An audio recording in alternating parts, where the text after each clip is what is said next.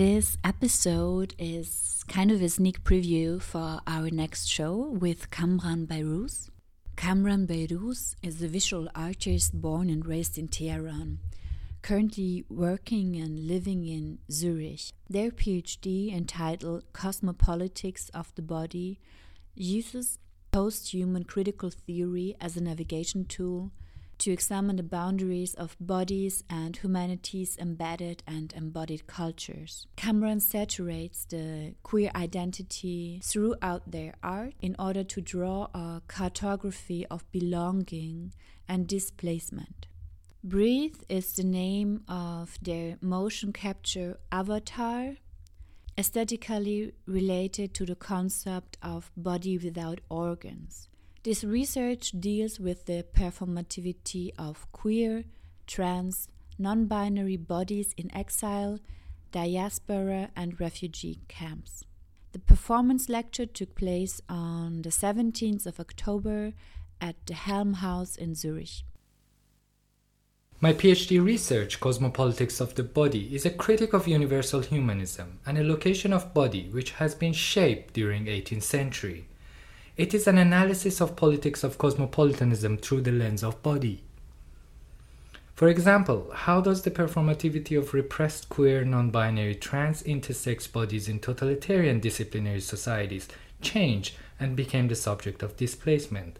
And how this process of displacement influenced and forged in the performativity of these displaced bodies in diaspora, exile, or refugee camps? And where is this modern homophobia coming from in an ancient homoerotic culture like Iran? From the very beginning, I knew I have to create a way to protect myself during my interviews.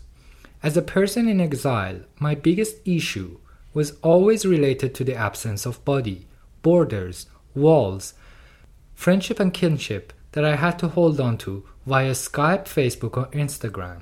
So, virtuality becomes the center of my life. How can I be present without being present physically? So maybe that's why people in such situation and also people with movement disability in general are using virtual and online world more than the other people. I was interested in my research to trace the language of violence, the language of homophobia in my mother tongue, Farsi. How does it function? What kind of vocabulary most homophobic people share? Is it a religious issue or mostly a cultural one? If it's a cultural one, why? I stopped my interviews after receiving my first death threat. It was a moment that I realized I'm not that strong. I'm immensely fragile, but I had to keep searching for words. To trigger this, I translated queer feminist statements, such as statements by Sara Ahmed Del LaGrace Volcano or Paul Preciado into Farsi. Instead of reading or publishing them, I animated it through a character called Breeze that I made for this purpose. I published the animations online and surprisingly I got different kind of feedbacks from the same group of people. It seems it was easier to digest this statement through a virtual body. But I needed my body to function live in order to make those conversations and not as a recorded animation. So I had to make a live functioning avatar it was a long research process, and to mention, not so many institutions and foundations in Switzerland were interested to fund this research. So I was on my own. After dealing with long period of depression, I had to move on. But then I found Corinne, Miriam, Christian, and Immersive Art Space, which provided me the equipments and fundamental knowledge that helped me giving birth to my two years impregnated idea of my avatar.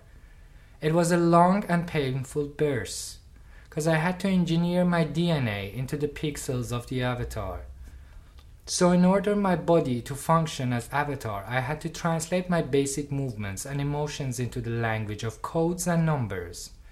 And for doing so, I had to first learn the basic alphabets of coding.